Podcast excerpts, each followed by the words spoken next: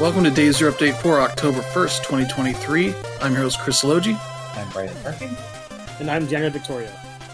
And yeah, we've got a, a smallish week this week of news.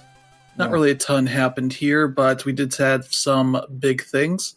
Yep. Uh, a couple of notable people in the industry have uh, stepped down from their jobs. Mm-hmm. Uh, one retiring, one to probably do something else Yeah. uh, for that. We had a big layoff at one of the Mhm. major companies in the industry. We'll tell you about that, uh, as well as a handful of other things, including uh, uh, a certain company releasing uh, essentially a sequel to one of their most popular games that they, mm-hmm. uh, you know, released the day of an E3 show several years ago as a mobile game. So. We'll tell you all about that, and plus we'll do a little bit of a holiday release preview Mm. here because it's October now. Mhm. Uh, there are a ton of games coming out this month in November yep. and a few in December, but most of them are concentrated here over the next two months. Mm. And we'll kind of give you a heads up of what to look out for Oh yeah.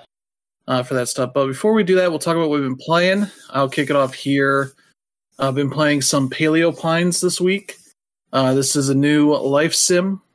Uh, I forget who uh, made this one in particular, um, but I believe it is. Let me see. It is a thirty dollar game. I got it at a pre-order discount. It's from Maximum Games, uh, and the developer is. Uh, trying to check here. Italic Pig.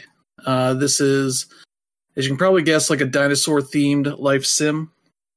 Uh, that is pretty neat. There's no combat to this. It's kind of more of your character uh, is has been raising this dinosaur.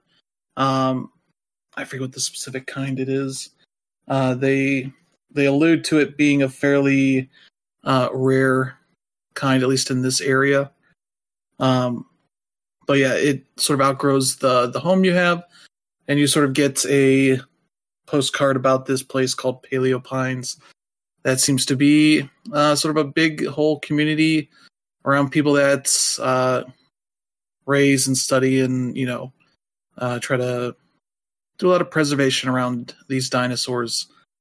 Uh, and they all feature real dinosaurs. They may not look uh, super accurate or anything. It's kind of going for a very cutesy art style to it, but it is a a very fun game Mm-hmm. as sort of uh you get to this this ranch that you're taking over and in true uh you know Stardew Valley kind of uh fashion it's got a lot of trash all over the place and uh there are I think three other sections that are sort of blocked off uh one by rocks so you need a dinosaur that can destroy rocks uh one that can destroy wood and one that can destroy uh I don't know how to like like big vines or something like that. I don't know. It's it's a weird plant thing, but uh, I have the the first one, a Styracosaurus that can destroy rocks. Uh, which, if you don't know those, they look like Stegosauruses, or no, Triceratops. Um, but yeah. instead of three horns, it just has one and sort of a, a frill around its head that has a bunch of horns on it. Mm-hmm. Uh, there's even other variants of that kind of dinosaur there. I've seen actual Triceratops, uh, Stegosauruses, um, yeah, a bunch of different kinds. Uh, you're going to probably befriend at least one of each kind. Uh, you probably want to Mm-hmm. do multiple if you can. Uh, the limitation is that you need dream stones to ha- to help them, uh, as they that's sort of a a stone that's in limited quantities that uh, helps them sleep. It's uh, they don't really explain why. It's just like I don't know, these things help them sleep, uh, and you sort of turn that into like a, a sleeping area for them Mm-hmm. as you sort of put some of your materials to that. So you get a lot of you know, your basic types of materials: wood, rock, uh, fiber. Uh, you'll get those out of a lot of the uh, the trash piles you break up with uh, your main dinosaur. That's called Lucky. Uh, you can probably change the name whenever, uh, but that's the one that comes in by default. Uh, I have a Gallimimus that's uh, good for speed, Mhm. Dashing around the the world there. yeah. Uh, so that's pretty good. Uh, that one can also they they can all help out on the farm. Uh, that one essentially takes a big gulp of water and spits it out in your crops. Mm-hmm. Uh, but not in like a uniform fashion. It's kind of just random chance it'll get you know the the squares that are nearby, uh, kind of thing. So yeah, I've been doing a lot of farming, and that's you don't ever eat anything. I don't think. Yeah. I have not gotten anything that I could eat and regain stamina, uh, which you use only by doing like farming stuff, as far as I've seen, or sprinting around if you're doing that. But I've got a Gallimimus, and and as the dinosaurs do their things, uh, they level up. They get experience out of it.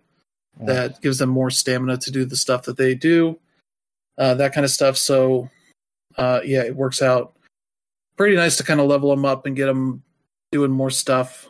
Um, and yeah, you kind of go into the town that has uh, a lot of your main merchants, and sort of there's a, a quest board there.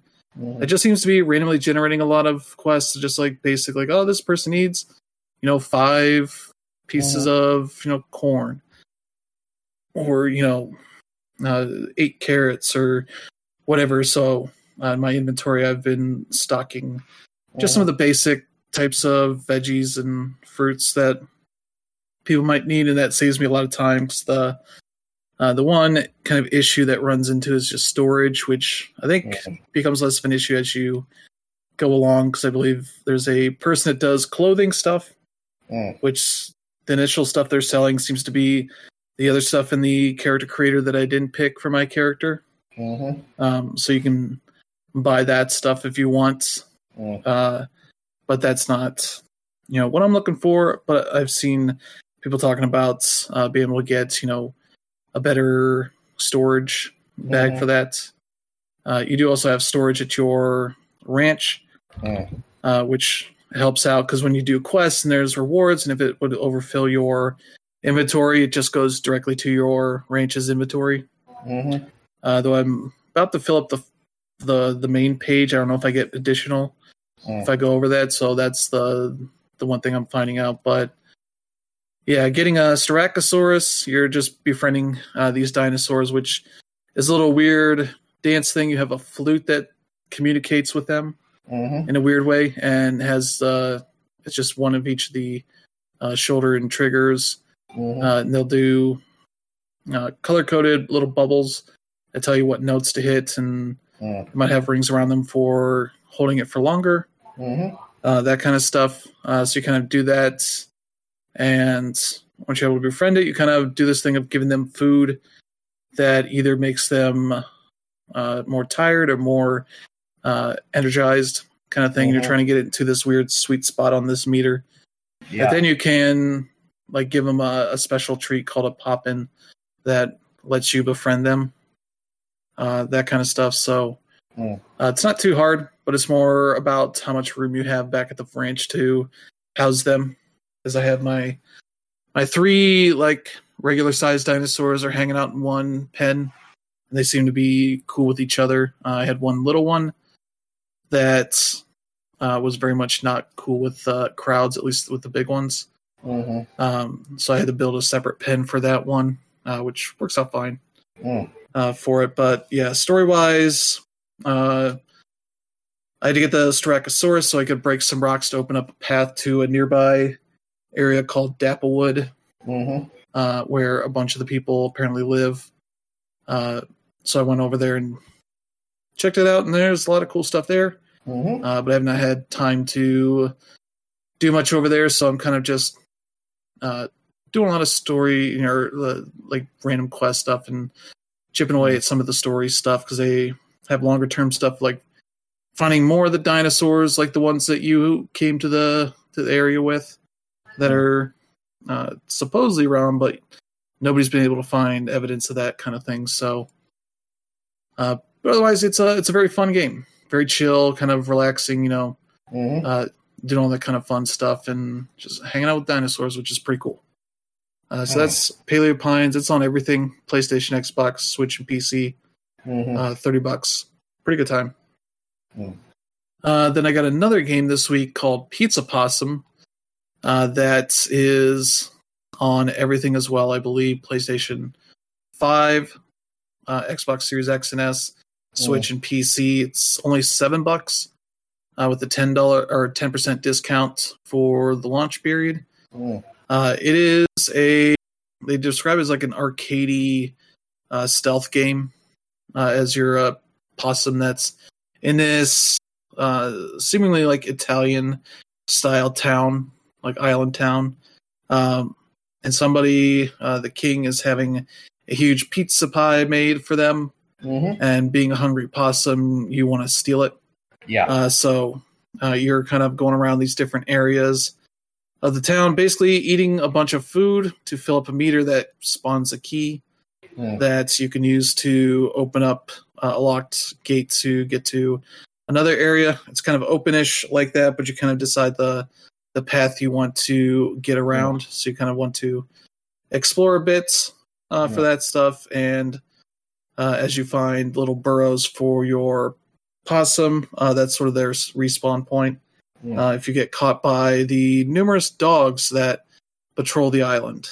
Um, And you got a, a handful of different kinds. There's like a, a wolf kind of dog that's very fast to chase you, um, but not always great at uh, chasing you. Mhm. Um, there's like a bloodhound type that's very much really good at chasing you, but not very fast. Uh, and there's a bunch of others that are smaller ones or bigger ones and whatever. Uh, you're just trying to jump into bushes is like your safety spot Mhm. uh, to get out of the way. But yeah, along the way, you're kind of running around grabbing food. Uh, pretty easy, just run into it, and your character picks it up. Mhm. Um, we'll be chomping on it for a bit. Uh, there's some big food items around, uh, like a giant, you know, fish that's been cooked, and so you just stand near it, and chunks of it fly off, and uh, you you know suck them in to Mhm. chew on them. That kind of stuff. You get fish and uh, cakes and all sorts of treats and foods to Mhm. to you know chew on uh, and fill up your meter. Uh, but it, your your main run, uh, you're going to get up to a certain point where there's a uh, one possum uh, hole that's like maybe three keys away from the end boss, Mhm. and so you kind of have to do that all in one run. Um, and as your your runs fail, you take the the points you get, and it sort of fills up a meter. And as that fills up, it throws a new power up that you can find in the Mhm. in the uh, in the maps. Usually, just a, a mystery box around that you just run into to see what what's in there. Uh, And if you don't like it, you can uh, run back over the item you just had to pick that back up. Mhm. Uh, I found some some good stuff there. There's like energy drinks that get you running fast. Um, There's like uh, traffic signs that you put up when I guess dogs are chasing you, and they will go around it, so you kind of slow them down that way. Uh, the one I really liked is the the smoke bombs, as they you throw them, they you know light up and explode, and in that time, whatever dogs are in that area lose track of you, and so uh, that's a a real key thing I found for that last section of the game. Because you can kind of just go around, eat stuff, throw a bomb, take them off your tail, and you know, hopefully have enough food to rush to the next area and kind of keep working at it. If you get, I think ten is the max you can have for any of the items. So if you have ten of those going into that end parts, you're in pretty good shape. So, uh, but yeah, once you steal the pizza and you take the crown from the king, uh, just to make fun of him, uh, it puts you back at the beginning of the game again with the crown, which you can uh, put down on the on this area where there's some some spots for the crowns, and sort of the the big challenge is to do three consecutive runs through without getting caught, essentially Mhm. uh, or two ex- additional ones. You can get caught as much as you want in that first one, but the the next two you need to do without getting caught. So that adds a lot of extra challenge because beating it once is not that hard, especially with these sort of infinite respawns uh, you can get. Uh, but it's that uh, extra wrinkle, sort of the the big hook of the game. At least from what I've seen so far, maybe they add more of a challenge to it after that, but that's what it's shown to me so far. And that game's a lot of fun. For seven bucks, it's a very fun time, very silly. Mm. A lot of fun uh, places to explore on the island, and uh, a lot of good challenge. Mm. So yeah, I definitely recommend that one if you have a chance to play it. Mm. Uh, another game I played this is on Game Pass, Cocoon. Uh, it's also on everything PlayStation, Xbox, Switch, and PC Mm. uh, for twenty four ninety nine, I believe. Mhm. Uh, this is from uh, Jeppe Carlsen, uh, one of the main puzzle designers of Limbo and Inside. Mm. He has gone off to his own team and sort of built this uh, sort of mysterious, uh, you know, puzzle adventure game Mm. uh, where you are this weird bug warrior creature Mhm. that, as you're wandering around, uh, is uh, essentially picking up these orbs that are representations of these different worlds. You know, Mhm. initially you just have uh, the one uh, that you are in for a bit, Mhm. and sort of going around exploring these areas. You know, dealing with the uh, the puzzles. Though initially you're not really dealing with puzzles; you're just exploring uh, the stuff. But uh, uh, you're kind of going through, and once you have your second world, it's kind of where the the puzzle stuff starts picking up as you uh, can only carry one around. So there's the the notion of when you get to a certain point. Uh, where you spawn into in those worlds is right next to a place where you can park the other orb.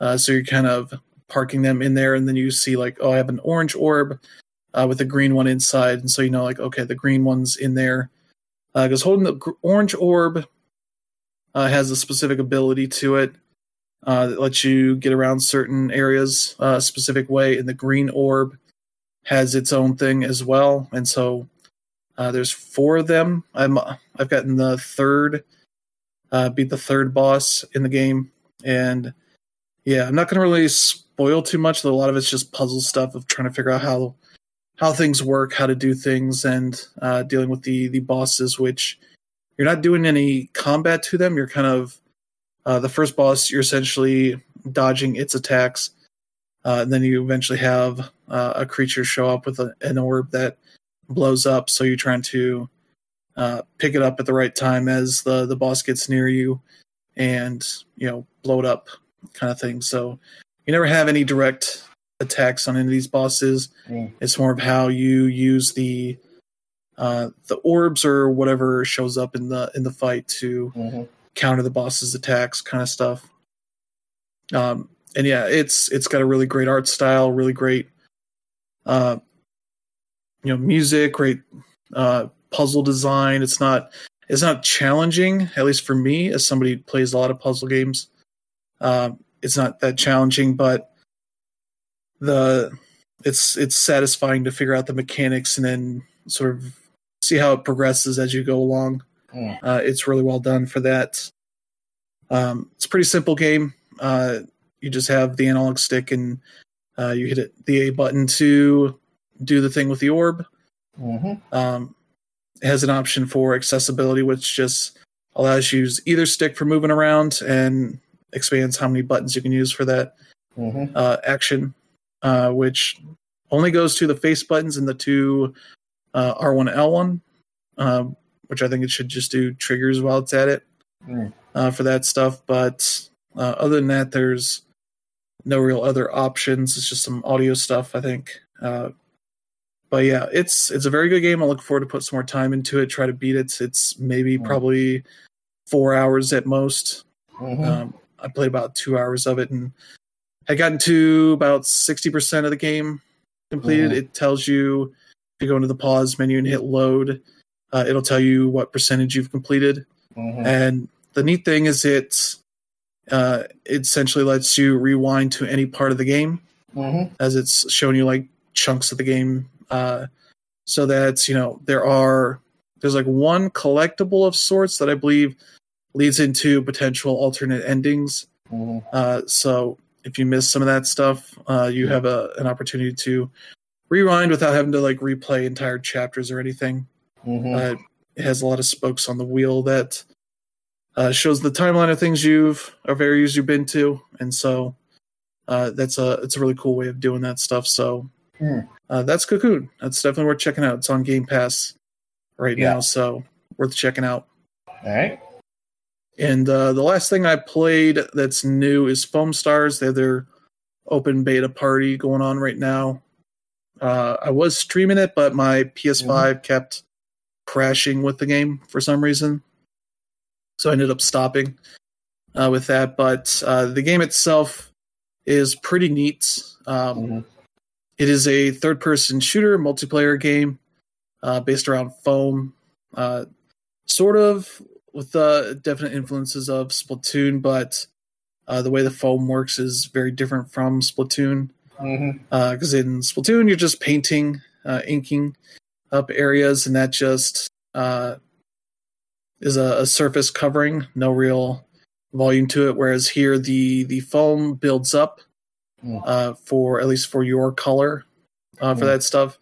From what I've seen, the colors don't vary between matches. It might change on depending on match types and all that. But the the one they start you with, uh, I forget what it's called. It's like something about being the star, uh, Mhm. where it's four v four, and uh, you are sort of going around uh, getting what they call chills on enemies uh, instead of Mhm. kills, uh, where you essentially shoot them enough, uh, take down their bar, and then they're covered in foam and like a foam ball. And you can uh, use your board that you use to surf on the foam to hit them, and then they roll away. And wherever they hit a wall, they just die there and respawn a few seconds later. Mhm. Um, and yeah, when you respawn in, you're sort of using your board to, uh, you know, like surf into the map kind of thing. It's a, it's a similar style, but you're not really launching into specific parts of the map. Mhm. Uh, but this is only the first mode. I did not get to play the second mode. Uh, you have to level up uh, your your account to get to that, and I did not in the the time I played of it. But Mhm. uh, that seems like the more traditional, maybe team deathmatch main kind of match thing. Mhm. But uh, the first one uh, is pretty neat. They they had two maps, I think, for that. One that kind of has this. It, it's all kind of Vegas themed. I think. I think they call it Bath Vegas uh, Yeah. for this area because it's all foam stuff. Um, uh, the first one kind of had a big ball uh, rolling around the uh, the ring around this map, uh, so that all the foam that would be in there gets destroyed Mhm. as it goes. So it kind of keeps the uh, the foam kind of away for a chunk of the map, Mhm. as well as providing some cover for it. Uh, the second map is kind of more open, uh, with a couple of walls in it and like a big Mhm. statue in the middle, It's sort of like a town square kind of thing. Yeah. Uh, but uh, depending on the the characters you pick, uh, you have uh, opportunities to potentially build up foam. Some have abilities to destroy foam, uh, that kind of stuff, uh, as well as just attacks that can take out enemies and that kind of stuff. So Mhm. yeah, some are more defensive or offensive oriented. Uh, they do have a big lobby area to jump into, so you can switch between the different characters and try it out. Uh, you know, test out their weapons and all that. Mhm. Uh, I did have a weird issue when launching in the maps. I thought I collect, you know, clicked on a character, uh, and was you know locked in, and then found out like no, somebody else got it before you, and so I was just sitting there being an idiot and picked a random character, and I didn't know how to Mhm. do anything with them. Uh, so I had a few issues like that where it's like, be nice to be able to just lock in one of these characters Mhm. Uh, more easily or something, or maybe have a ranking of like, oh, if this one's not available, go to this one, uh, that kind of stuff. But uh, they had eight in the in the the beta. Uh, all of them seem pretty decent for what they are. It just depends on the styles that works for what you are good at. So, um, but yeah, seems pretty solid. I don't know. I don't think they've said anything of that this is going to be free to play or paid or whatever. Mhm. Um, I believe it is PlayStation only. I think it's Oh. PS5, PS4. I don't think there's a PC version at the moment. Uh, so I would be surprised if it's not on PlayStation Plus Mhm. at launch. That seems like a thing that they should do Mhm. uh, for that. So, but yeah, everything about it seems pretty neat. Uh, the style's a little bit uh, of the the characters and the attitude is kind of a little bit uh, rich playboy, you know, influencer kind of annoying thing uh, to it. That might be just some of the characters uh, that you get. So, That's like the only negative I've really had so far. Uh, it does have gyro controls. I don't think it's quite like Splatoon's gyro controls, but you maybe tune tune the sensitivity and all that to make it better. Mhm. Uh, that stuff maybe needs to be tuned a bit more. Mm. Uh, your characters move pretty slowly, and like Splatoon, if you're you know surfing on your team's foam, you're going faster. If you're on your opponent's foam, you're going slower and taking a little Yeah. bit of damage, uh, kind of stuff. And Mhm. uh, it's it seems pretty solid. So Mm. I'm curious to see when it comes out or how they're gonna get it out there. So that's Foam Stars. Uh, beta is pretty much over tonight, so Mhm. not much more opportunity to check it out. And uh, the last game I'm playing some more of is Starfield. I dealt with my issue. I took the I had to figure out where the hell my home planet is that my dream Mhm. home is at, and dropped off my uh, contraband there Yep. uh, to deal with that. So that wasn't too bad. Now I'm trying to solve a a quest that's just like go find evidence of a a glacial recession thing, and I'm like I have no clue what that is. Hmm. I just looked it up before we started recording. It's like oh okay, it's on this one planet Yeah. because I thought I just had to go and survey these planets in this one sector, this one system, and like find the one that mysteriously has this thing. But no, you have to go find a specific thing on a planet that it doesn't highlight, just highlights the whole system. Mhm. So that's weird. But yeah, I got my uh, ship switched up, so uh, all good with uh, the storage now. Mm. I got my commerce upgraded, so now I can sell my stuff without having to worry about it counting towards potential upgrades of that skill. So Hmm. I got a lot of crap to sell and need to find people to sell it to because they only have like five thousand credits to their Mm. their account for uh, some of these places, and that's not enough for what I have to sell to them. Mhm. So that's where I'm at. So that's been pretty much it for me. So Brandon, how about you?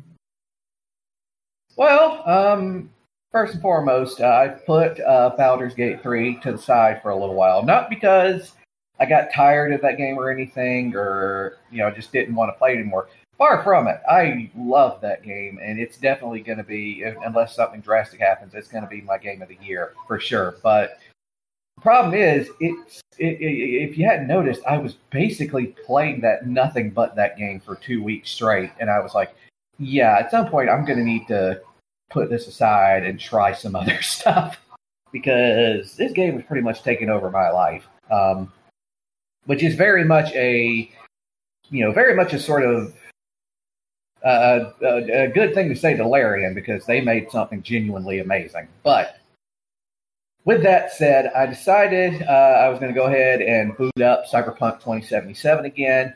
Party, it was because I wanted to uh, do the uh, see what the game was like after the 2.0 update, and like they, they definitely do did change a lot of things with this new update. That, that at least in their mind is closer to what the game's vision was as they originally showed it to us. Um, the most obvious thing that you'll see right off the bat is that the uh, the skill tree is completely redone. They completely gutted it and completely redid the whole thing from top to bottom. Uh, and so, doing that, they basically refund all of your skill points up to that point and basically tell you, okay, now you know these are how the new systems. This is how they work, and this is what you got to do. Um, so it's a lot more uh, intuitive. There's a lot more branching to it. Um, and it's a lot more in sort. It's it, it's a bit closer to like the actual stats in the in the RPG, um, but like in but but you know for a video game. Um, and yeah, it, it's it, that's it. The, there's been some graphic, definite graphical upgrades. Uh, the cops are much more uh, present than they were originally. In the original game, the Night City Police Department was basically isolated to like any crime scene you came across, or if they were like involved in a quest. Here, no, they're everywhere. They're on the streets. They're patrolling. And if you do something stupid, they will track you down and try to either kill or arrest you. Um, and but yeah. So other than that, um, I also wanted to get the. Uh, I wanted to play the Phantom Liberty expansion, which of course was hyped up and everything. But basically, what it is is it's basically the current president of the NUS, that's the new United States, uh, Rosalind Myers.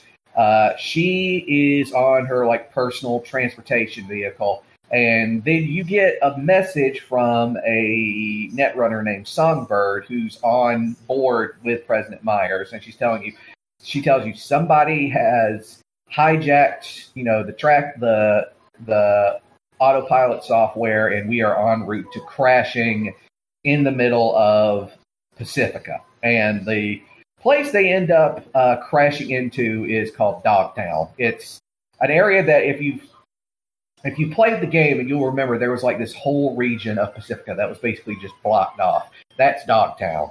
Um, it's essentially owned by like a former U.S. Uh, like troop that decided to just take the place over during the last like unification war. Um, because though you don't know, the NUS is sort of like the rump state sort of uh, replacement for the old U.S. government. Because in cyberpunk lore, the old U.S. government basically collapses in the 90s. Um, and so this is sort of like the remnants of it trying to reclaim a bunch of its lost territory. And it's made some pretty good gains at this point. But um, the thing is, the NUS is also more or less a dictatorship that's attached at the hip to Militech. Uh, so, you know, there's that issue as well. But anyway, so you get there and, you know, they haven't crashed yet. They're en route to it. And you get into Dogtown where you have to basically, like, you know, sneak in.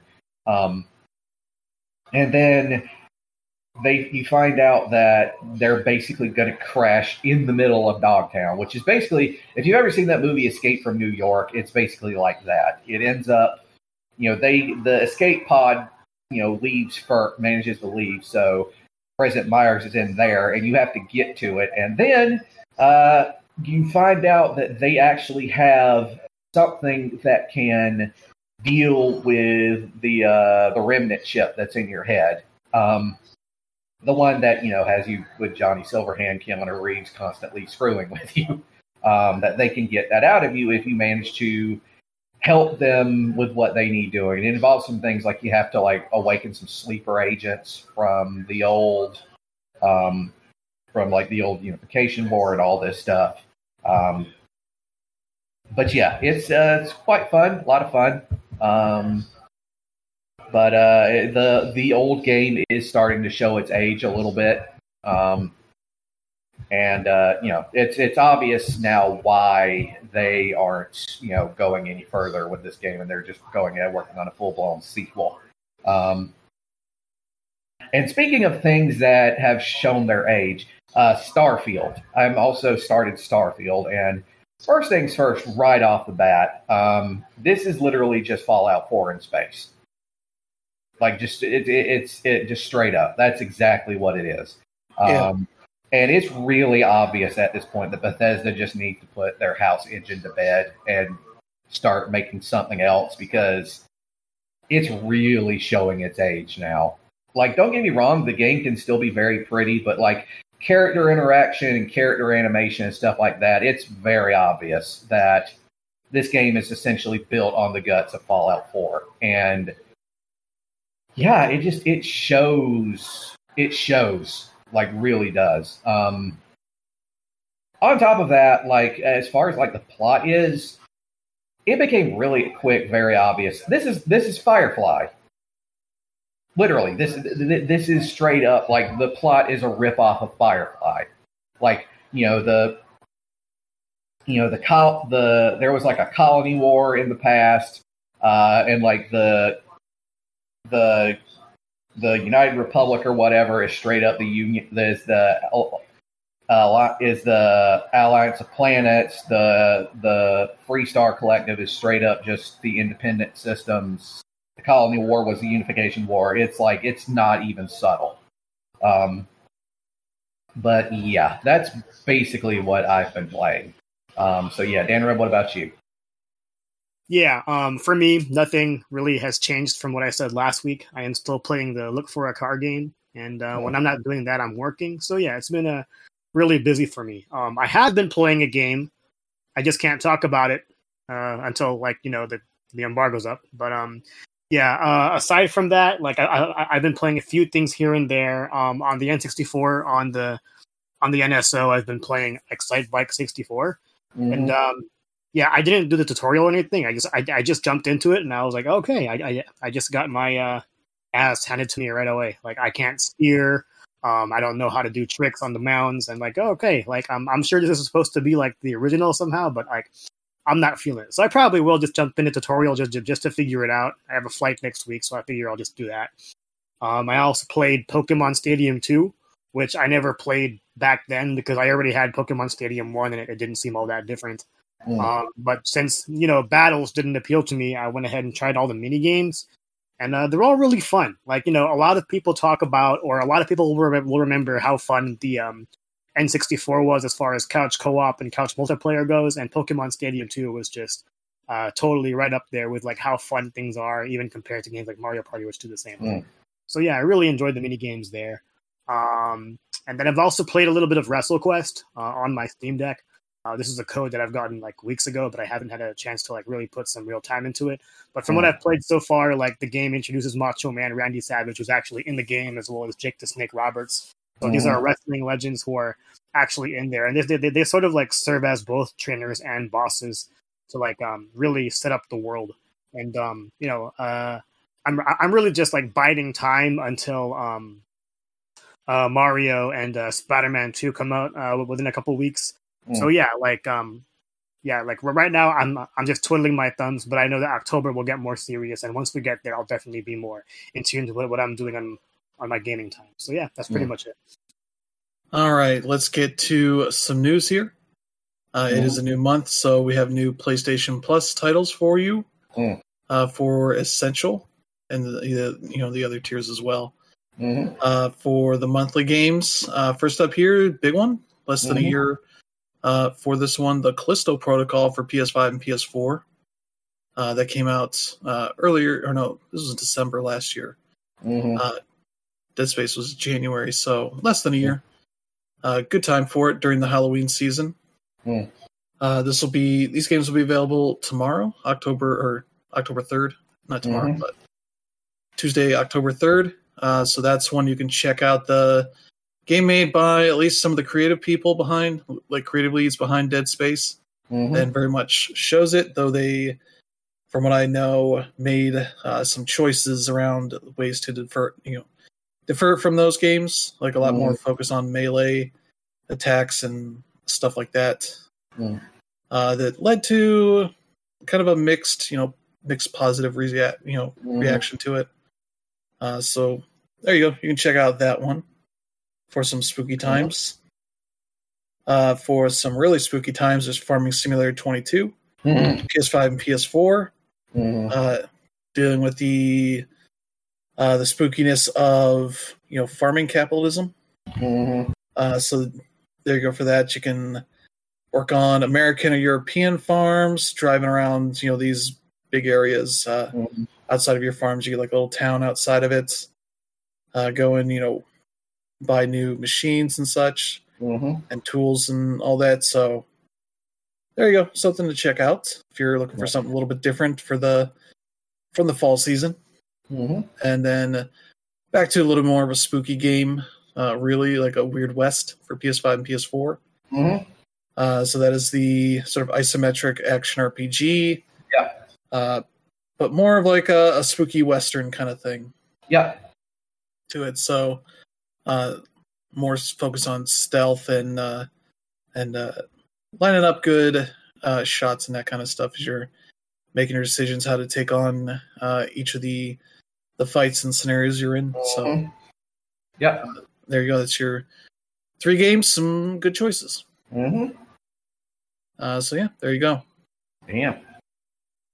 And uh, let's get to uh, some uh, regular news. Bethesda mm-hmm. released a new mobile game.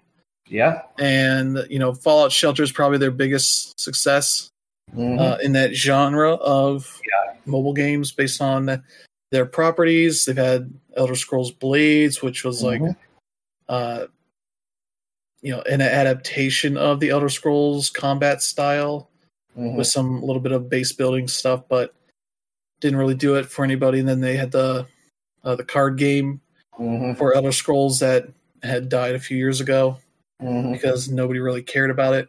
Yeah.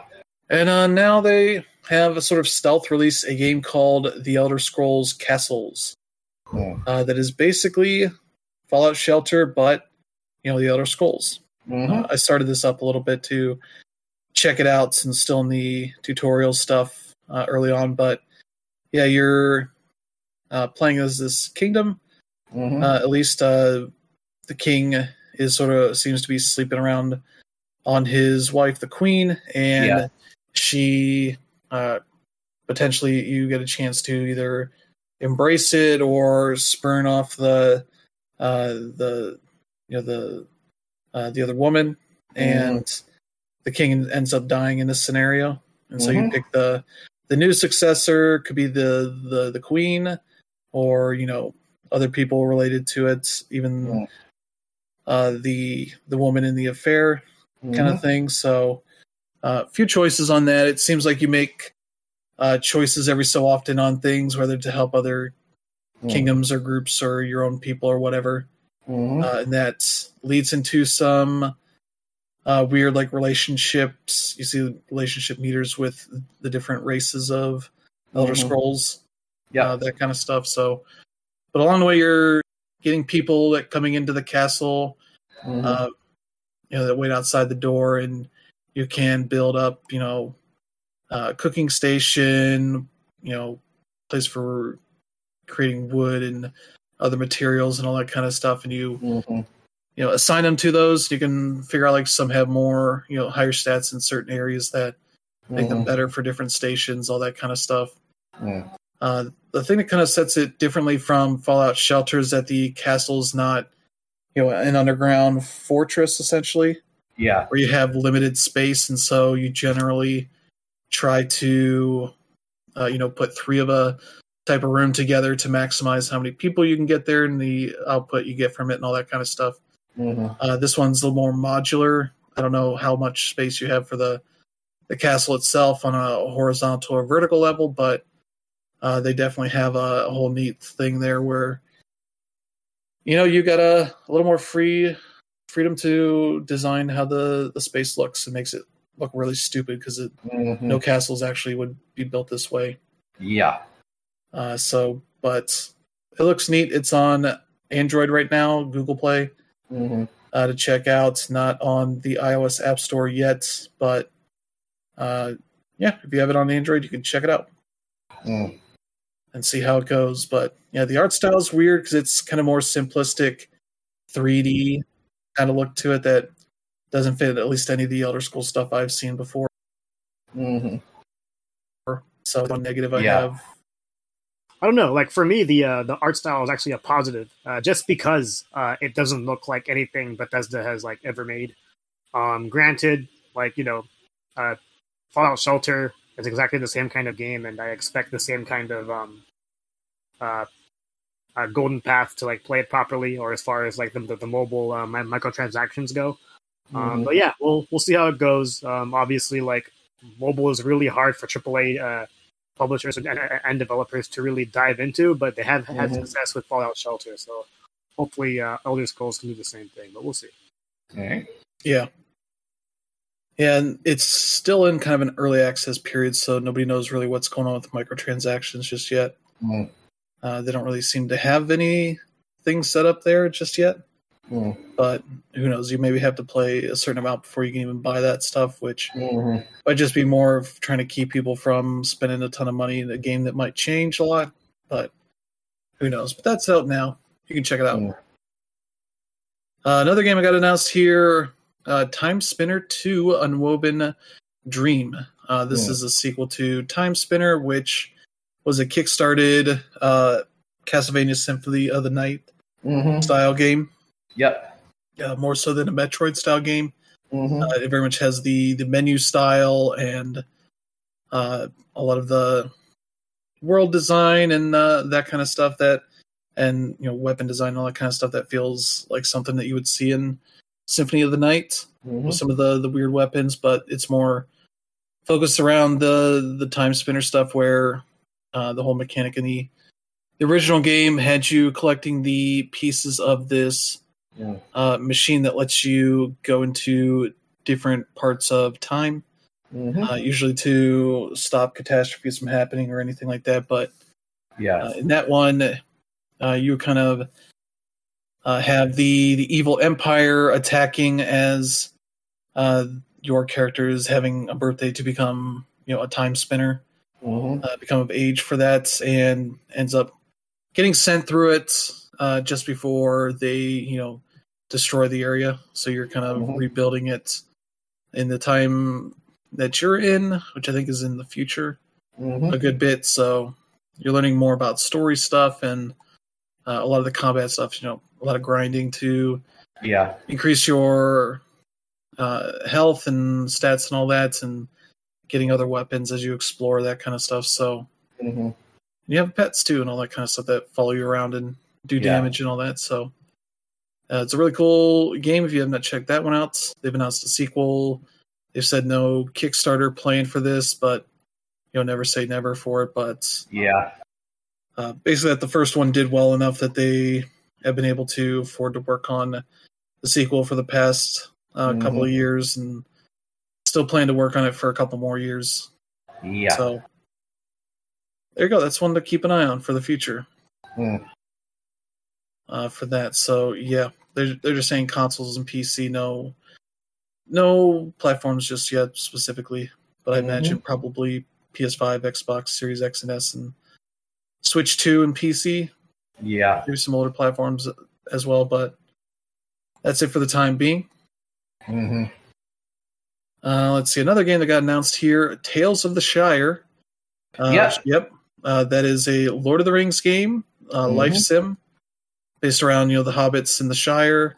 Yeah. Uh, it's supposed to be, uh, yeah, they call it your cozy Hobbit life awaits in Tales of the Shire, a heartwarming new Lord of the Rings game by Weta Workshop and Private Division. Mm. Uh, be out next year, so probably not going to have any uh, terrible stuff happening. Probably not, but Probably not. but if it's a, a Hobbit game, there's going to be lots of drinking, Oh yeah. lots of potatoes and parties and fun stuff. So Yeah. that'd be cool. Actually feels like legitimately kind of fun. Yeah, Uh, because I think a lot of uh, way too many of these uh, of the of the Lord of the Rings games try to go all in on like the battles and stuff. But part of the fun of the Lord of the Rings has always been like the downtime as well. So yeah, Yeah. I mean they did mainly write the books about the big battles and stuff.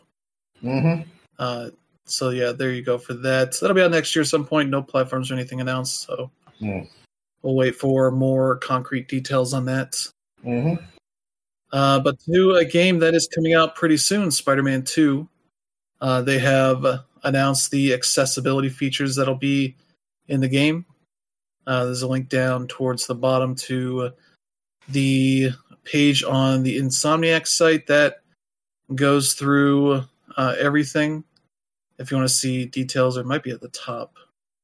I forget where I saw the the link at, but uh, yeah, it takes you. Yeah, it's like right around the middle in there. But uh, they have a lot of the stuff that they've had in the last few games they've released, uh, both the Spider-Man games and Ratchet and Clank. Uh, so they have things like uh, the combat speed slowdown stuff, uh, so you can uh, slow it down to make the combat easier for people that need it. Uh, all that kind of stuff. Uh, they have options to skip puzzles if you are not, you know, enjoying that in any way. Uh, they got a bunch of UI stuff for uh, mini maps and uh, mission waypoints, text color, icon and prompt size, yeah, uh, hint stuff, uh, a lot of uh, a lot of stuff you come to expect with uh, games that do a lot of accessibility stuff here. hmm Um, they do have some neat stuff here for this game. Uh, where where is it at here? They have uh, let's see. Yeah, they have steering assistance for the web swinging. hmm Uh, so people that have issues with that, may probably maybe kids, Mhm. uh, to have a better time with that. Uh, they have, yeah, uh, let's see, they have chase assist, so that chase target's top movement speed is lowered, so there's a longer window before the target escapes. Mhm. Automatically attaches to the chase target when within range. Yeah. You can press R3 to automatically turn the camera towards the chase target. hmm Uh, stuff like that. They also have stuff for the swinging. Mm. Uh, so you can have, uh, yeah, the steering assistance. Uh, they have uh, essentially a bar for that, so you can hmm turn it up, turn it down, uh, whatever you want. You can uh, also have some, I believe, they have like fall damage as an option in here, so that you know Spider-Man, you know, takes a little bit of damage if he does not, you know, do any web swinging or anything to slow his speed or anything. hmm Uh, and you know, that's an option for let people get the the more hardcore swinging experience if they want that. hmm Uh, I don't really want that, but that's what. There's a, a segment of the audience that only played Spider-Man Two back in the day, and they somehow equate it to being like the hmm the real Spider-Man game or something. I don't know. Uh, but yeah, they have a lot of the same stuff from the previous games, like auto completing QTEs or you know letting you just do holds instead of mashing the button a bunch. Uh, a lot of uh, vibration settings, all sorts of stuff. Uh, they do have some stuff that's not going to be available at launch. They're planning an update for December 2023, adding a screen reader support uh, to Mhm. read the text on the screen, uh, audio description stuff for uh, the subtitles and captions. Uh, yeah, some more visual options and high contrast stuff uh, for that. So, yeah, a lot of stuff there. Uh, so that's cool. Great to see. And uh, yeah, that'll be out here in a few weeks. So Yep. they do also mention the article that one of their people worked with the the access controller team, so Mhm. they have a uh, a good bit of insight on that that controller and how it'll work with you know Spider Man and all that. So that's pretty cool too. Mm. Uh, so yeah, there you go. Uh, let's see. Next up here, we got two people leaving their posts that they've had for a while. Hmm Uh, Hideki Kamiya is leaving Platinum Games Yep. as of let's see October 12th uh, will be his final day. Mm. Uh, so yeah, he's basically said, oh, that's Platinum statement. He said basically on his Twitter, as announced on the official Platinum Games X account, I'll be Mhm. leaving Platinum Games on October 12th. This came after a lot of consideration based on my own beliefs and was by no means an easy, easy decision to make, Mm. or I feel this outcome is for the best. I'll continue to create my Hideki Kamiya way. Mhm. I hope you'll keep your eyes peeled. Mm. Which I believe then he did that and then blocked the Platinum Games account. Which is pretty, you know, typical for him. Yeah. yeah. Uh, so yeah, that's uh that's gonna be an end for a long run for him there. hmm As uh they founded that studio in two thousand and six. hmm Uh, you know, made games like Bayonetta, Wonderful 101, uh, the TMNT game, NieR Automata, a bunch of stuff.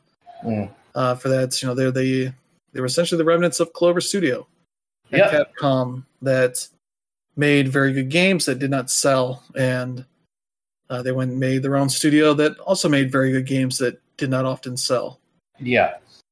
Uh, so that's kind of been their thing. That's why they've worked on a lot of games then hmm for that. So yeah, that's uh, gonna be interesting to see what he does next and how that affects what Platinum does in the future.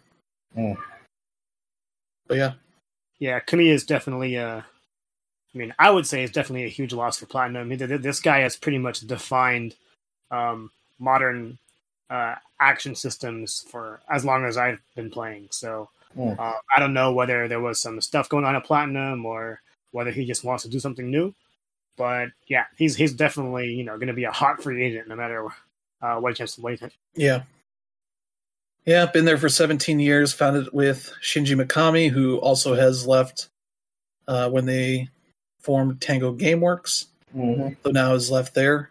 So uh, those two are on the free agent list. They might be teaming up again, maybe. I don't Mhm. know. uh, with Atsushi Inaba, who is the current studio's CEO. So Mm. they're in good hands. They got a lot of talent at Platinum Games. Oh yeah. Uh, but curious to see what he does in the future. So hmm there you go for that. Uh, next up is the uh, favorite story of the console warriors. hmm Uh, PlayStation CEO Jim Ryan is uh, retiring from PlayStation. Will be, Yep. uh, you know, retiring as of yeah the end of March, March thirty first, hmm uh, in six months. And yeah, as of let's see, April first, Sony Group Corporation President, COO, and CFO Hiroki To- Toki uh, reporting to Sony CEO Kenichiro Yoshida. And yeah, they will be uh, figuring out, I assume, who the next CEO is going to be hmm uh, for that. But seems basically to be a retirement.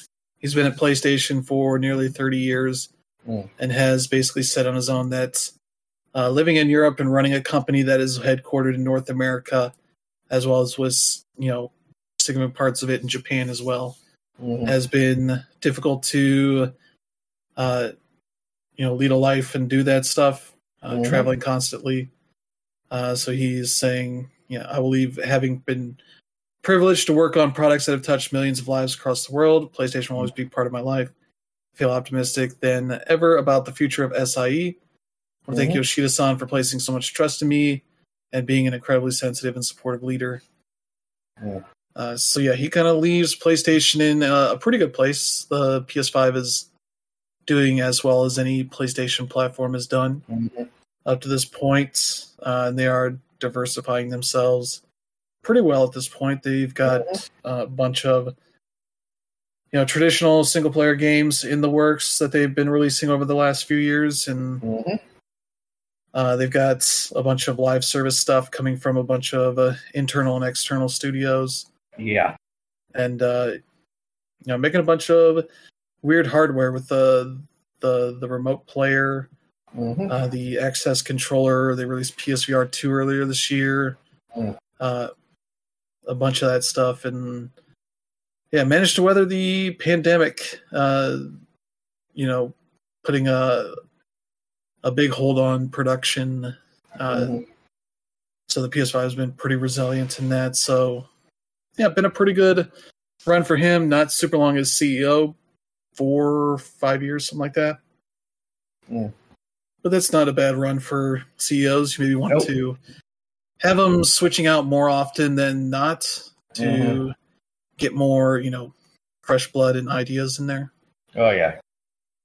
Yeah, he, he he didn't spend an, an incredibly long time as CEO, and like you know, we can go on forever about like the job he's done, but you know, talking strictly from from a business standpoint, you know, PlayStation's been number one for the last two generations. That's obviously Mhm.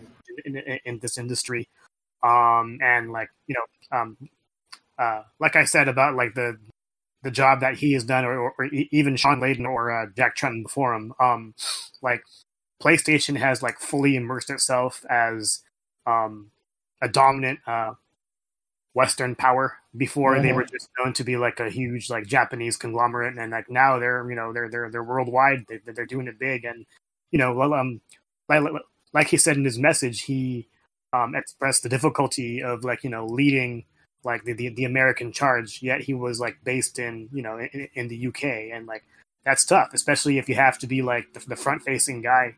And it's funny because you know most of um most of our quips with him will always be with the fact that he always said the wrong thing, like when talking about the lack of a need for backward compatibility, or um, you know not taking a side when it came to like um, office and uh, uh, and uh, gamer toxicity. Um, but yeah, when, I mean when, when you look at the numbers, uh, PlayStation has has been awesome. And you know, I don't know how his uh, successor will do, but I would expect the successor to also be someone with a different business acumen. But what what, what interests me, me the most is the fact that we've seen PlayStation sort of take a different sort of um, strategy for the future as far as things like live service games and Mm. um, their studios and whatnot. Like they, they, have closed Pixelopus and places like that. So I'm wondering, like, what they really want to do in the future, knowing that they are number one. How much will they want to innovate, but also at the same time, how much will they keep their identity while they continue to strive for these different kinds of live services? You know, it'll it'll be all be uh, remain to be seen. But Mhm. uh, as far as I'm concerned, like he, he did a solid job. He wasn't my favorite person, but I can't complain about the results. Yeah. All right. Yeah, He's been a big part of the Sony's European strategy, you know, heading up that that part of the company for the last several years. Mm-hmm. Sort of helped them become a, a huge stronghold Mm. for them in the PS3 generation, where they were struggling in Japan and all that. Uh, you know, being a big part of the the PS4 renaissance, and you know, with all their European talent and all that. So, Mhm.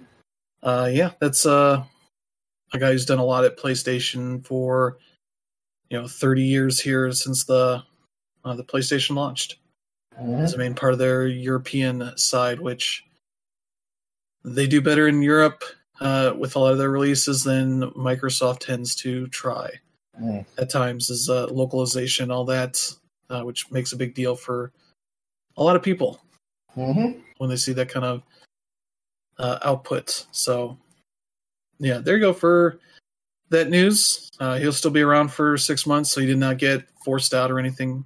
Mm. Uh, if he was getting forced out, he would not be there past you know the announcement of this. So Yeah. there you go.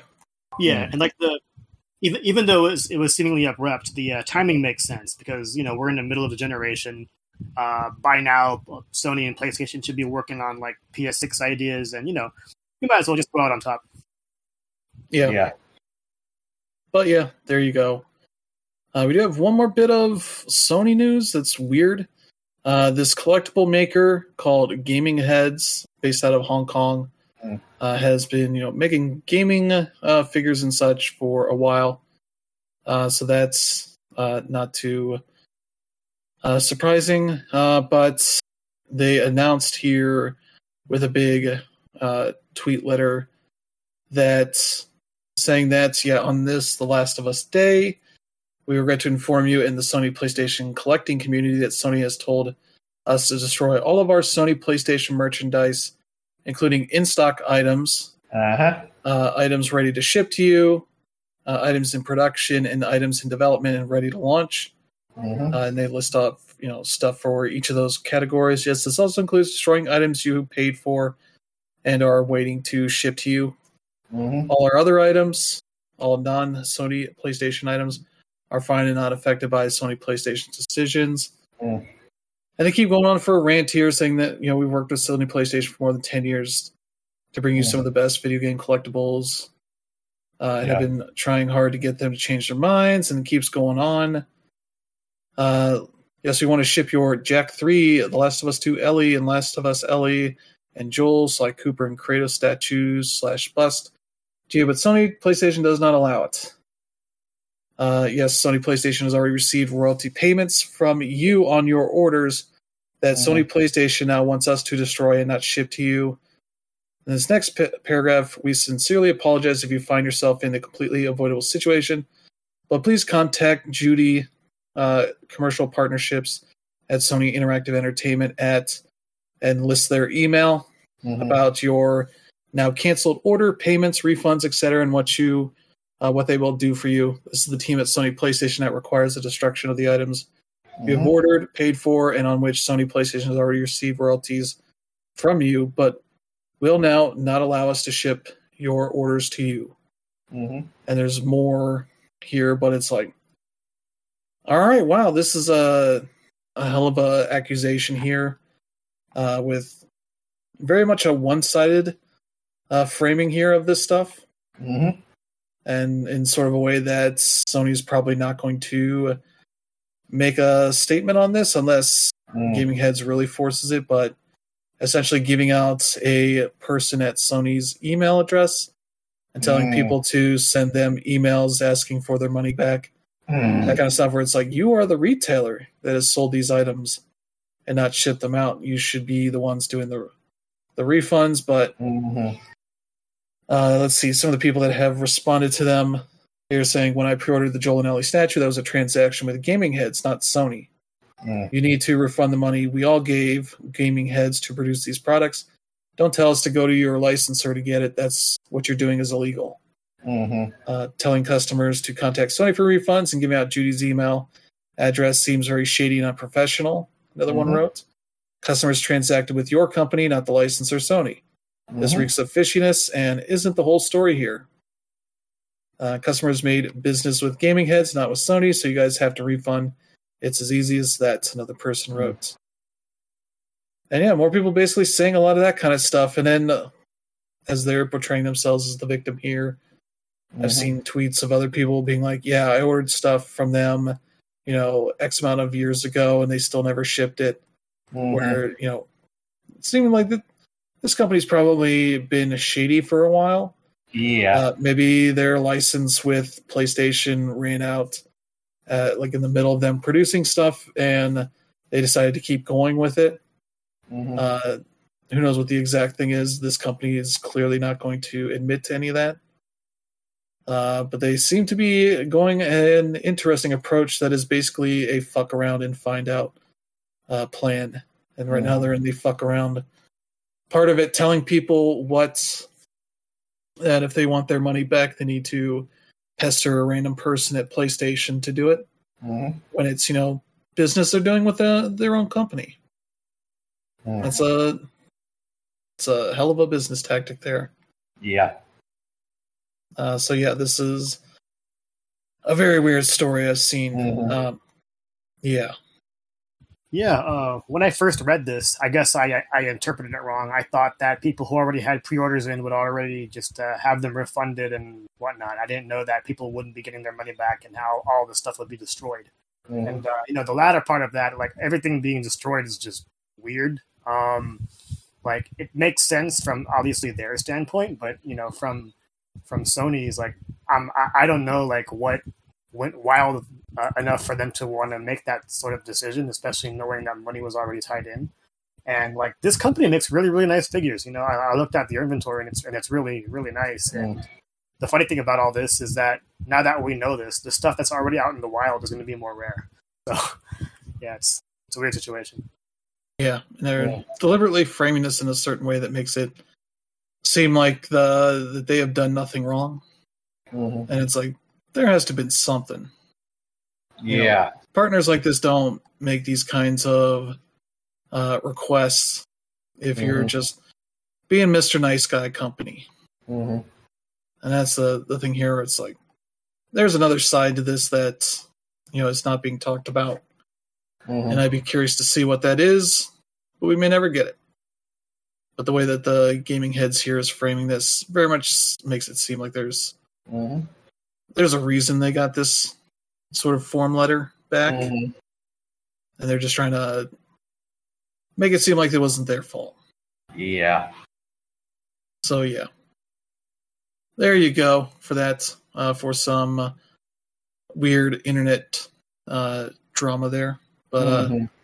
let's get to some real life drama. Epic Games announced that they were uh, releasing or cutting 870 jobs, about 16% of its workforce, Mhm. And it seems to be covering a large part of, or a part of pretty much every company they have under their belts. And also part of this is that they are selling off Bandcamp uh, Mm. to, I forget, let's see, Songtradr without the E at the end. Um, Mhm. apparently a company that uh, wanted to buy Bandcamp at one point, but Bandcamp did not want to sell to them. Hmm. Uh, so now they've gotten the opt- opportunity to buy them, so Hmm. that's cool. Uh, their marketing arm, Super Awesome, is also being spun off into an independent company under the same branding. Mhm. So that's interesting. Uh, seems like a trying to get a lot of this superfluous uh, funding stuff out of the Mhm. off the books, uh, as well as you know, getting rid of 870 people's worth of payroll Oh yeah. as well. Uh, though Epic is supposed to have pretty good severance packages, so Mhm. those people hopefully aren't in too bad of a situation. Mhm. But yeah, basically everybody in the company, uh, every company under Epic Games is losing a number of their people. So Mhm. that's uh, sad to see and annoying, especially because you know Fortnite does really well for them. The Yeah. Unreal Engine stuff does well, but this seems to be you know an infinite growth kind of situation where they want to get a little bit more lean, uh, so that their books and all that look pretty good hmm uh, for the next uh, you know financial report from them, Yeah. uh, which is always a shitty situation to be in. Yeah. Anybody that works for these kind of big corporations. hmm Uh, so yeah, there you go. Some some sad news there from Epic. hmm Uh, but let's get to uh, the last part of the show here. Smashpad's holiday release preview. Yep. Uh, we'll go over the schedule here. We're not going to talk about everything here Yeah. uh, in depth, but there's a lot of it. hmm Uh, we'll go through a lot of the the cooler stuff here uh, for October. Uh, we start off here with uh, Disgaea Seven happening tomorrow, Monday, Yeah. October second. Yep. Uh, so that's uh, another opportunity where they're still kind of using that same art style as six. Yeah, they're still using the 3D thing. I'm hoping that they added, they worked on the animation a bit better because, yeah, it- it- Disgaea six. Its its animation was just lifeless, to be frank. Yeah, Which is not something you should say about a game that was originally all sprites. yeah, and hopefully being on PlayStation, Switch, and PC at launch helps them Mm-hmm. because you know being a Switch exclusive, you don't really have too much Yeah. of a of a tech budget there for Mhm. making it look super great if you're not going with uh, the traditional sprite style hmm that they did for every other game before that. But there you go for that. hmm Uh, let's see, we got Lamplighters, the Lamplighters League. Hmm That's Xbox and PC on Tuesday, October 3rd. That's a Game Pass Yeah. game as well. Uh, that's the kind of XCOM-ish kind of game, but set in more of a Indiana Jones kind of uh, style of world. So, yeah. uh, with a lot of uh, tomb exploring and Mhm. supernatural stuff and all that. So Oh, that yeah. looks neat. Uh, there's Worldless, which is an indie Mhm. game that has been getting some buzz here. Had a demo for uh, some of the Steam Next Fest stuff that looks really cool. Uh, it's yeah, it's like a Metroid-ish kind of game. I think they Mhm. call it adventure platformer, which I think is what that means. Mhm. Uh, oh, it has turn-based combat, and yeah, uh, that kind of stuff. So that looks neat Mhm. uh, for a game people should check out. Mhm. Uh, that's on the fourth. Let's see, Assassin's Creed Mirage on the fifth, as well as Mhm. Wargroove two.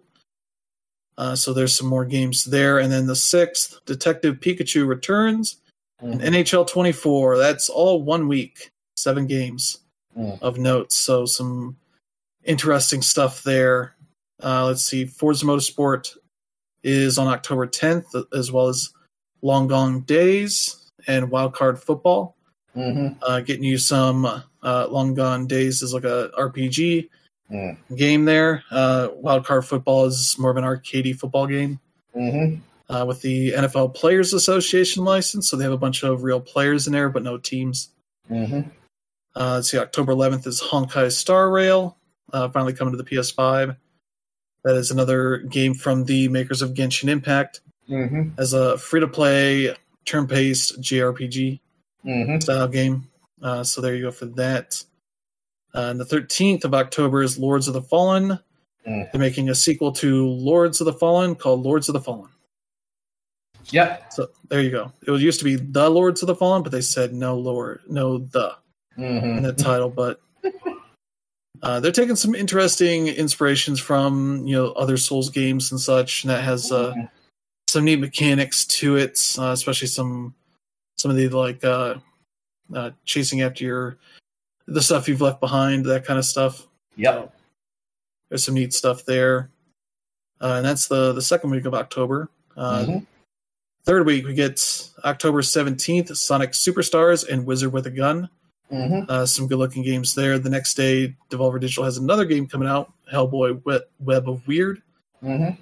Uh, there you go for that. So the 19th is Endless Dungeons, Hot Wheels Unleashed 2, Turbocharged, the Jackbox Party Pack 10, Mhm. Mail Time. Uh, that's a cutesy little uh, game set in the forest where you're a mail carrier of sorts, 3D platformer adventure stuff.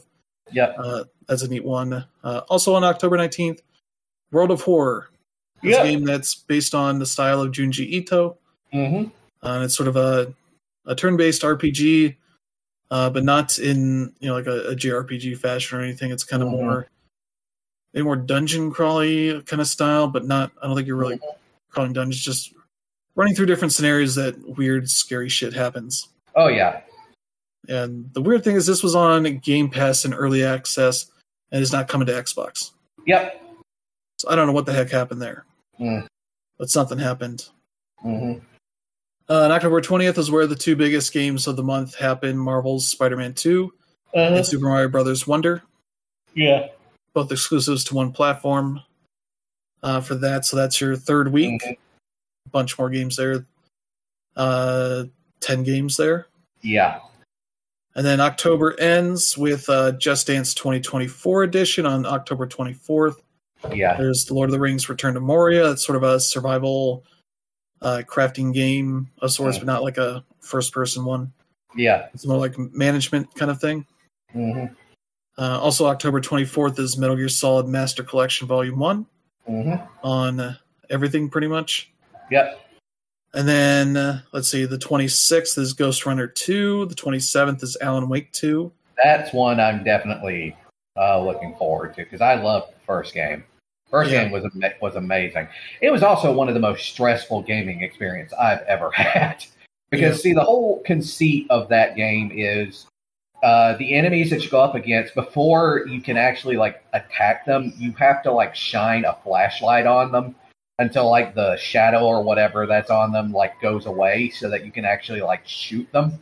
Um, and like it's it's you know like there it, and the only other way you can do it is either flash grenade or like getting them like underneath a uh like a like a like a street light or something and it is ooh it is tense it's fun but it's tense Yeah. Uh, but let's see. Also coming out, let's see, October 27th is UFC 5, EA's fifth UFC game. yep Uh, then on October 31st, Halloween, Jusant, Mhm. uh, which is not a spooky game, at least not from what I played of it. Mhm. Uh, but that is also it's on PS5, Xbox Series X and S, and PC, and that's on Game Pass. So that's October. A lot of stuff there. Um, I think the ones I'm most interested in here: Assassin's Creed Mirage. Mhm. Uh, let's see, Honkai Star Radio, Mhm.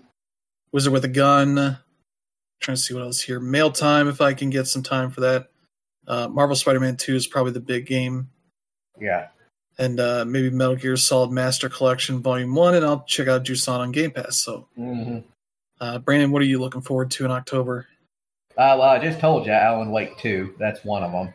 Um, let me see. Uh, definitely also uh, Super Mario Brothers Wonder. That looks like a lot of fun. Um, let me see. Uh, probably also Wargroove 2 because I really liked the first one. Uh, the first one was a lot of fun and actually pretty well written. Uh, it had a really nice, you know, art style. Uh, and probably, uh, maybe, I say this with a big maybe, maybe Metal Gear Solid Master Collection. But that's a big maybe because I want to see, you know, how it plays first. Because, you know, this is Konami we're talking about. And, yeah, well, you know. So, Yeah. yeah.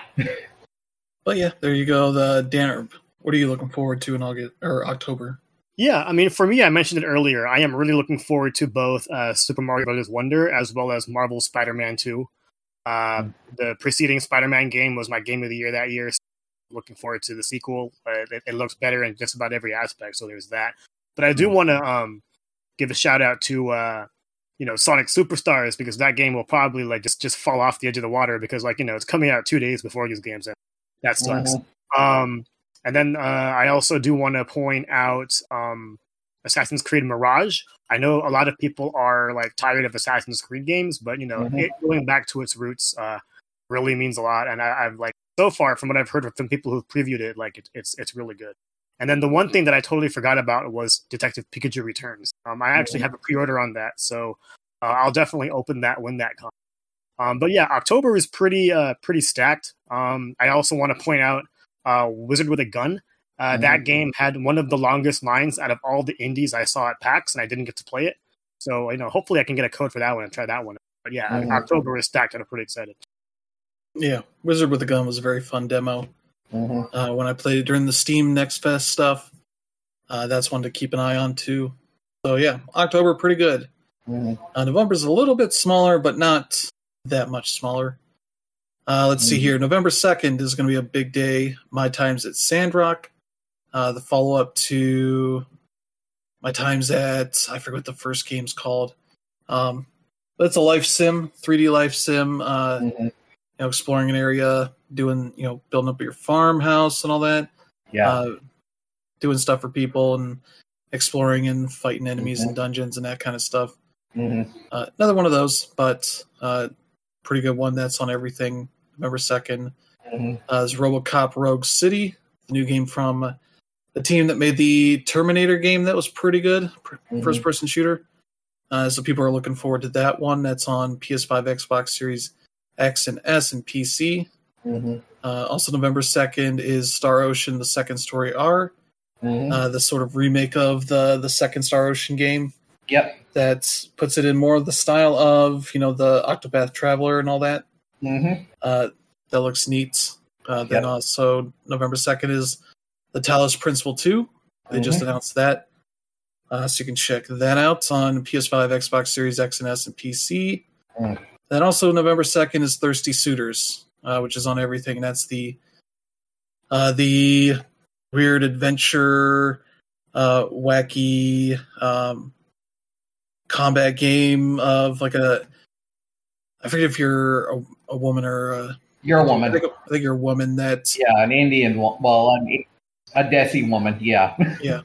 who's dealing with the the conflict of her family making judgments about uh, potential uh, boyfriends that she is looking to get interested in uh, and manifesting those sort of verbal fights in physical ways Mhm. uh, very silly and ridiculous ways uh, that kind of stuff so yeah that's a hell of a time to start uh, november there were three or five big games at uh, november 2nd Mhm. uh, November third follows up with Ebenezer and the Invisible World. That's the the Metroid style game, but featuring uh, Ebenezer a, Scrooge. sequ- yeah, a sequel to A Christmas Story, yeah, a Christmas Uh, Carol. A Christmas Carol. Sorry, uh, that is uh, a weird thing to do, but it's public domain, so whatever. Yeah. Mhm.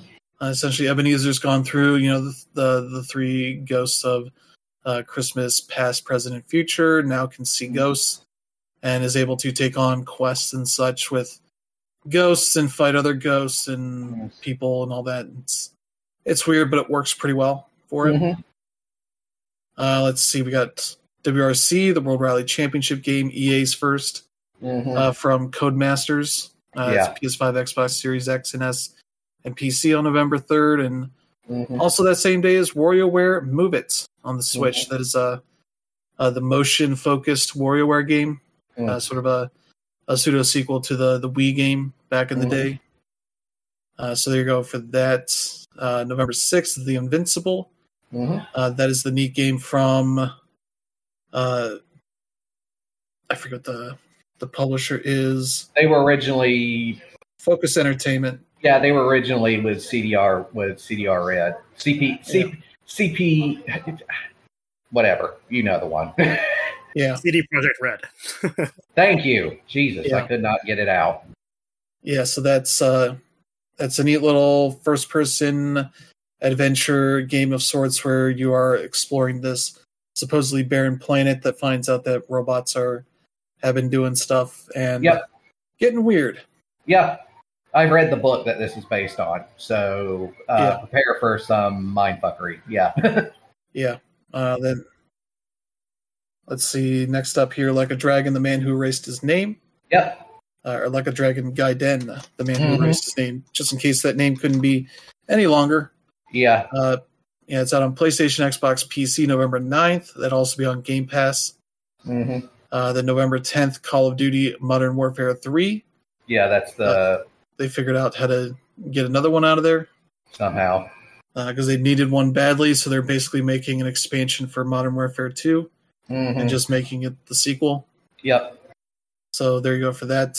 Uh, let's see, November 14th, Broken Mhm. Roads. This is a uh, an isometric, you know, RPG, but like uh, uh, what's the the RPG that has no combat in it that was like game of the year territory? Disco Elysium. Yeah, they're very much going after that kind of game, Yeah, um, but set in like a post apocalyptic Australia.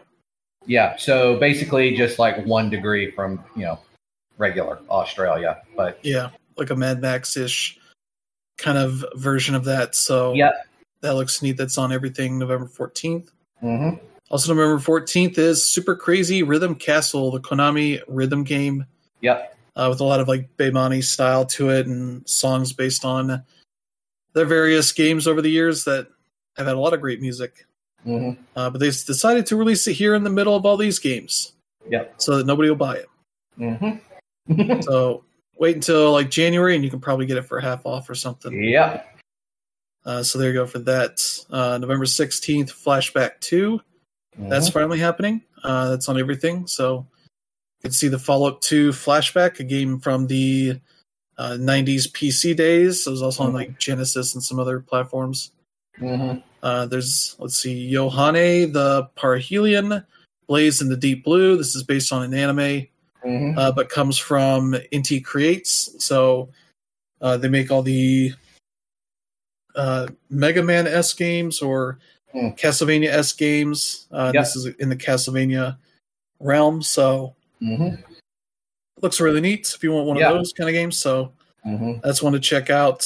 Uh, let's see, on November 17th, there's Naruto Cross Boruto Ultimate Ninja Mhm. Storms Connections that takes all the story from Naruto and Boruto and Mhm. pushes it into one game somehow.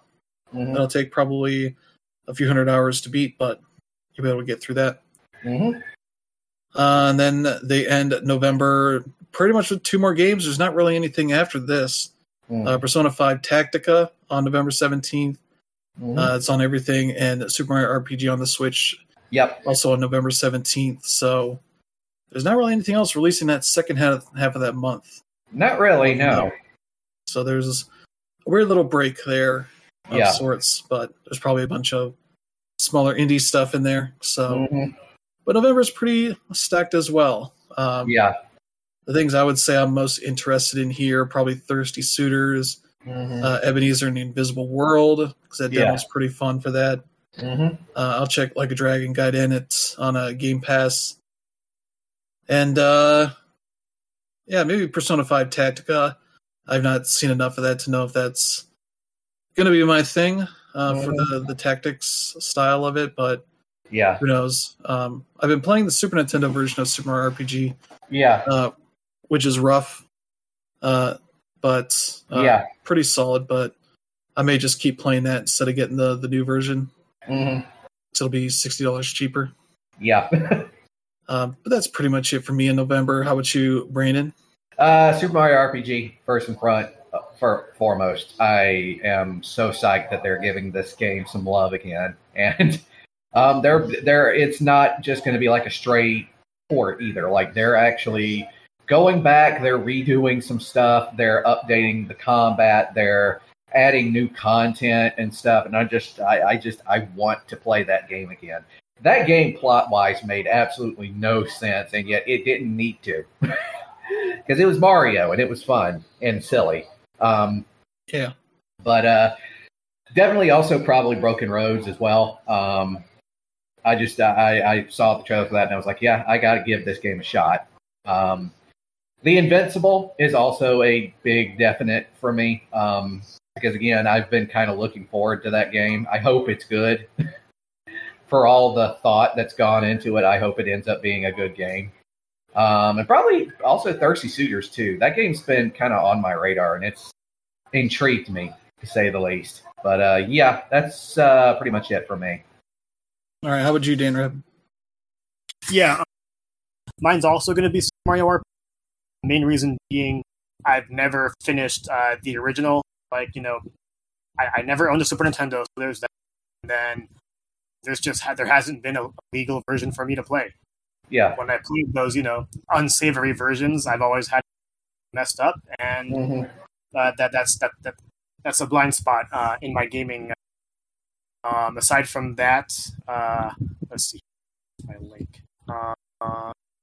Uh, uh, yeah, uh, Persona Five Tactica. I tried a little bit of it at PAX, um, and I didn't really have much of an opinion I played, but it does sort of the same thing that Persona Five did, where you know it's a turn-based game, but for some reason, like just the atmosphere and like how much you get into it, it makes me feel like it's not turn-based. Like I can't really explain how that works, but it sort of does the same thing, and that, that that's something I, I'm trying. Um, and then there's like a dragon guy spending any any more than it has to for the remainder of the year, but it is what it is. So yeah, that, that, that that's really it. Oh, um, Star Ocean Second Story R. Um, I'm not going to be getting that day one, but that's also my favorite Star Ocean game. So looking forward to that. All right. December has three games. Yep. That's all I could really get uh, of Mhm. note. Might as well combine it. Yeah, December 1st is this uh, Dragon Quest Monsters, The Dark Prince. Uh, Mhm. them doing a new like Monster Collection Dragon Quest game. yeah. Uh, so that's on the Switch exclusively. hmm Uh, but for off of uh, the Switch or on everything, SteamWorld Build is also out that day. That is the uh, the the newest game in the series where you're essentially building up a mining town Mm-hmm. uh, of robots and you know building out uh, that stuff to appeal to different uh, types of robots and bring them into the town and then uh, along the way you're using those resources uh, Mhm. to expand your ability to go mining in the mines below uh, and then getting the resources there to build up the town above you know going back and forth and kind of feeding into the the narrative stuff the demo i played uh, uh, a few months ago was really Mhm. good and kind of one, the first one of these kind of city builders that I really got into and uh, yeah I'm really looking forward to that one. Uh, then the last game here is Avatar: Frontiers of Pandora Yep. uh, for the new consoles and PC for December seventh, and that is Mhm. basically what if they made an Avatar game that is Far Cry? Yep. Is they're not making a Far Cry for a while, Mhm. uh, so what if Avatar is the Far Cry? Mhm. It's like that could work, but also I don't know how many of the Avatar uh, uh, you know fandom wants to play this game Mhm. Compared to just watching the movies again Yeah. or whatever, going to the the theme park stuff they have for it. Mhm. Uh, so yeah, that's December. Uh, the only game I'm really excited for here is SteamWorld Build. That's uh, that'll be on Game Pass as well. So Mhm. that's one you can check out pretty easily. Uh, that's pretty much it for me. I don't know if either of you have any other interest for these games in December. Not really. No. I'm actually really interested in the Avatar game. That was something that really caught my eye when it was uh, first. At first, it didn't look all that polished, but as we saw more and more, it got a little better. My main Mm. fear is that it might end up being Far Cry. I have nothing against Far Cry. In fact, I really enjoyed Far Cry 6, which is actually the only Far Cry game I played and finished. Um, I just, you know, hope that it doesn't borrow too much from that. Uh, and we'll see from there. But, uh, you know, I, I- I'm interested in like seeing more of that world, like you know, firsthand. And it- Mhm. it looks like they could do it because Ubisoft is good at that stuff. But again, I just hope it's not another Far Cry. Yeah. So yeah, there's your kind of look at the uh, the biggest releases of the rest of the year. Mhm. the holiday season. Uh, these games aren't going to be all of it, but uh, kind of the biggest stuff that's been set in stone right now. Mm. Uh, there's always going to be stuff. There's two games that got delayed out of this list. Uh, City Skylines 2 got delayed to Yeah. next year, and then uh, I forget what the other one was. Um, but yeah, games are still getting delayed here weeks ahead of their launch. Uh, so Yeah. anything can happen. Uh, we still have some stuff that's supposed to be out this year that hasn't had a date yet, and they are in basically put it out or shut up and tell Yeah. people to wait until next year Mhm. kind of territory. So there you go for that stuff. Uh, Mhm. that's going to do it for the show this week. Thank you to Brandon and Denver for joining. Always. Uh, we'll be back next week with a new slate of news and games to talk about as uh, October uh, threatens to kill us all. Yep. And yeah, that's uh, not a euphemism. There's 30 games here that uh, are, for the most part, at least interesting, and we all have several games that we want to check out Mhm. in some way. So that's a a big concern. So Mhm. Yeah. Uh, if you enjoy the show, for let friends and family know they should check it out. and Select strangers uh, that are Yeah. also griping at how many games are coming out here Seriously. over the next two months. Uh, but yeah, thank you all for tuning in. Uh, have a good one. We'll see you next time.